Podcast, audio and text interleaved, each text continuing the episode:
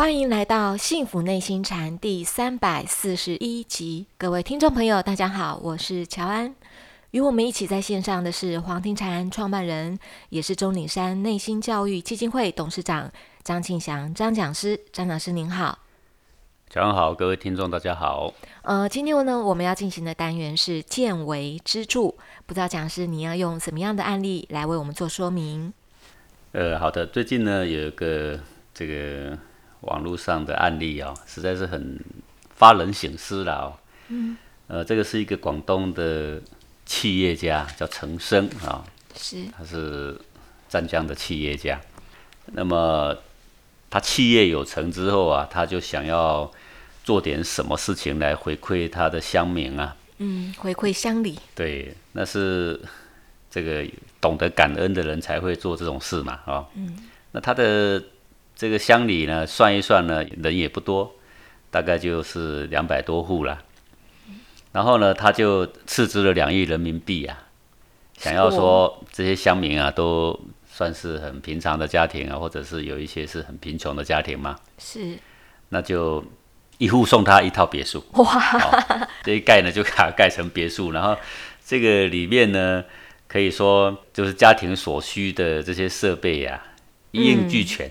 好，然后呢，除了这个一户呢送一套别墅以外，还包含他们村民啊，如果有困难就业的呢，要给他们创造就业。哦，就是他这个回馈的项目里面还包含就业。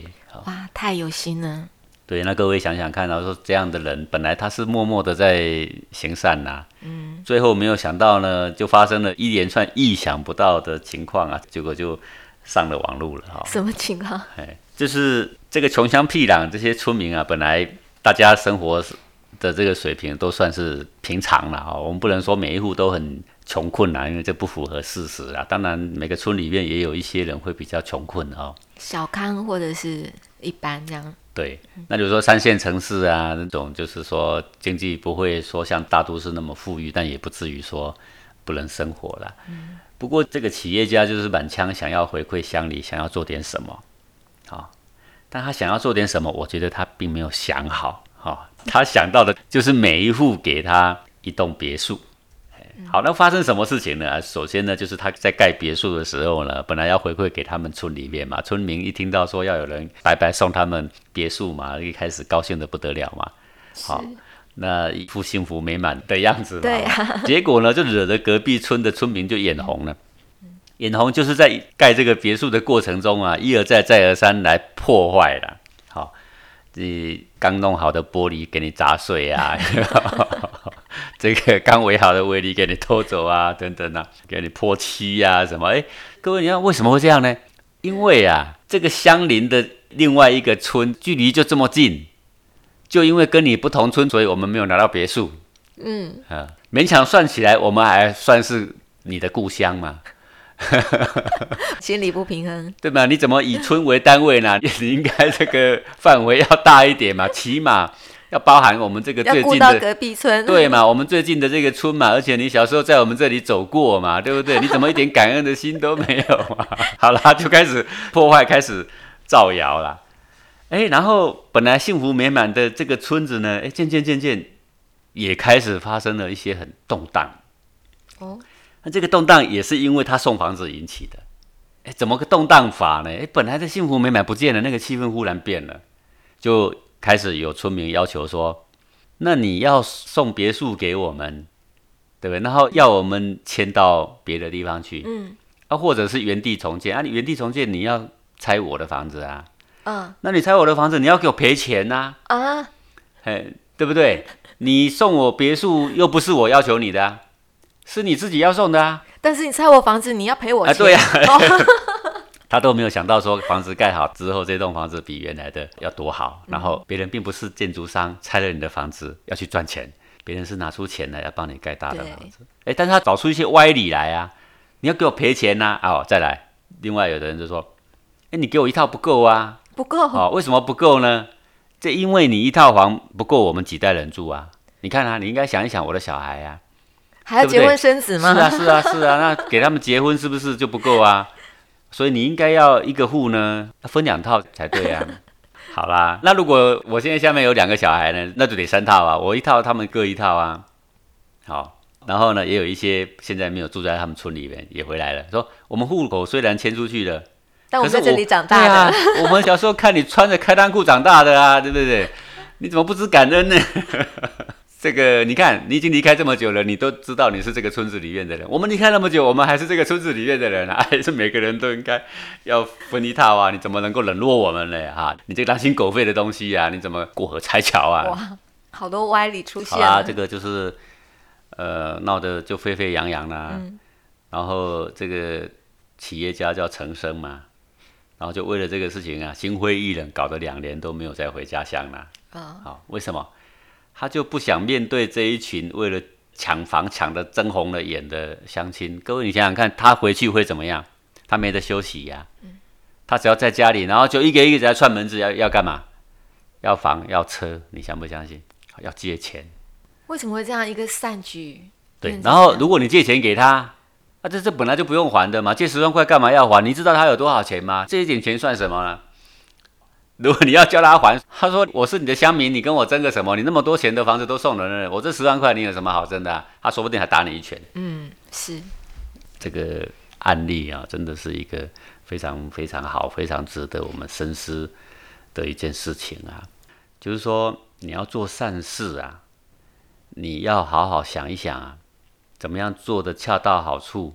我们不要说让人感激啊，起码就是说让他们真的得到好处，而不会产生更多的枝枝节节嘛，是，对不对？是，一个人如果你让他感受到不劳而获，而且有一个金主源源不断可以提供给我们钱的话，你知道他头脑里面会想什么？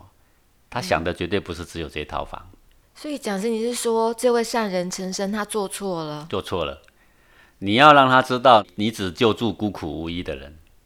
你要让他知道你想培养能够自力更生的人，也要让他知道呢，你所敬佩的是那种有骨气、有风骨、讲道义的人。你什么都没有教，你只给他们一栋别墅，我要在这里大声的说，你活该了啊！好，这为什么我讲这么重？活该！他今天听到我的话，他要哭哦，我跟你讲。对啊，为什么活该？你只给他一篮的鱼。你不教他怎么使用钓竿，你只想给他们钱，你不知道教他们怎么谋生；你给他们房子，你不知道教他们说怎么样自己挑起自己的责任，怎么去照顾别人，怎么去体恤别人，没有啊，等于0嘛。那你今天这个不动脑筋的善举，这种土豪的做法啊，哦，就等于是扼杀了百姓的品格啦。他原有该好的人的善的一面哦，被这个天上忽然掉下了一块牛肉啊，这不是馅饼而已哦，掉下一头牛来了，啊，然后他拿到这头牛，他整天望着天啊，可是怎么明天不掉一块牛肉下来呢？嗯，可是讲说这个真的要怪陈生吗？就是他的一个做法错了，那为什么这些村民他没有那个感恩的心，反而是这样加倍的？这个百姓本来就是愚昧的嘛，这个众生本来是贪婪的嘛，嗯，有道义的人，有原则的人本来在人群里面是少数嘛，嗯，那就是因为这样，所以古人就把真正有道义讲原则的人称作君子，是，他是可以为声明的表率，是，然后我们没读过什么大道理，不懂什么深的道理的人，我们自己就会很谦卑的说我是小人，是，哦，看到别人说啊小人我某某某怎样怎样，很谦虚的，啊，嗯，表示什么？表示我道理懂得不多。各位，他知道自己道理懂得不多，其实他就是懂道理了。我们现在呢，每个人都不愿意承认自己有很多的短处，每个人都要装得很自信，装得很行，有没有？是。对，然后我们现在社会上教的呢，不是怎么去大家合力共生、互利共赢。哦，我们所教的是斗争、掠夺，是要把他们都打趴下去，然后我呢能够站在鳌头上面。嗯，所以在现在社会上讲的就是一个利益这个字，嗯，不讲道义。好，那你跟你的朋友之间，如果你一直讲利益，你完全不讲道义，你完全不顾及别人。所谓道义，就是说我们会将心比心呐，啊，会将心比心的人就是有道义的人呐，啊。不很精确啦，但是我们可以这么简单定义啦啊。能够将心比心的人，就会体恤别人的困苦。那能够将心比心的人呢，也就知道说，在什么情况之下会燃起我的欲望，那我就不要用那个方式燃起别人的欲望。哦，是，对不对？是。那什么样的情况之下我会很贪心？那我们就不要用那个方式让别人很贪心。是。你要笼络人的时候才这样。各位，你看看那一些要笼络人的人啊，就是尽可能的给你很多好处，他不给你讲做人的道理。我们给他好处可以哦，我们帮助人可以，我们是希望他更好。我们如果看到这个人很有风骨，我们帮助他没有关系的，他自己会想。如果我们是看到这个人本来就没有风骨，没有原则，你帮助他可以，要很小心，你就只帮助他眼前他最困难的那一项就好了。他其实他送豪宅里面还有包含就业嘛，对，这个就业这个项目就没有人提了，因为我根本就不需要你就业，你送我豪宅，我要你这个就业干嘛？他眼睛看得更大。对，那与其你当时不如你就豪宅就不要送，你就回乡去帮助制造他们的就业机会，那不就更好了吗？直接给钓竿了。对呀，如果你只是创造他们的就业机会或辅导他们怎么去就业，然后你要跟他们讲原则啊，我只钦佩那种自力更生。你没有技艺没关系，我教你技艺，你用你的自己的努力去赚应得的收入，这是我们社会上最应该钦佩的人。是，不论你是做哪个行业，只要是对别人有好处的行业，我都非常敬重你。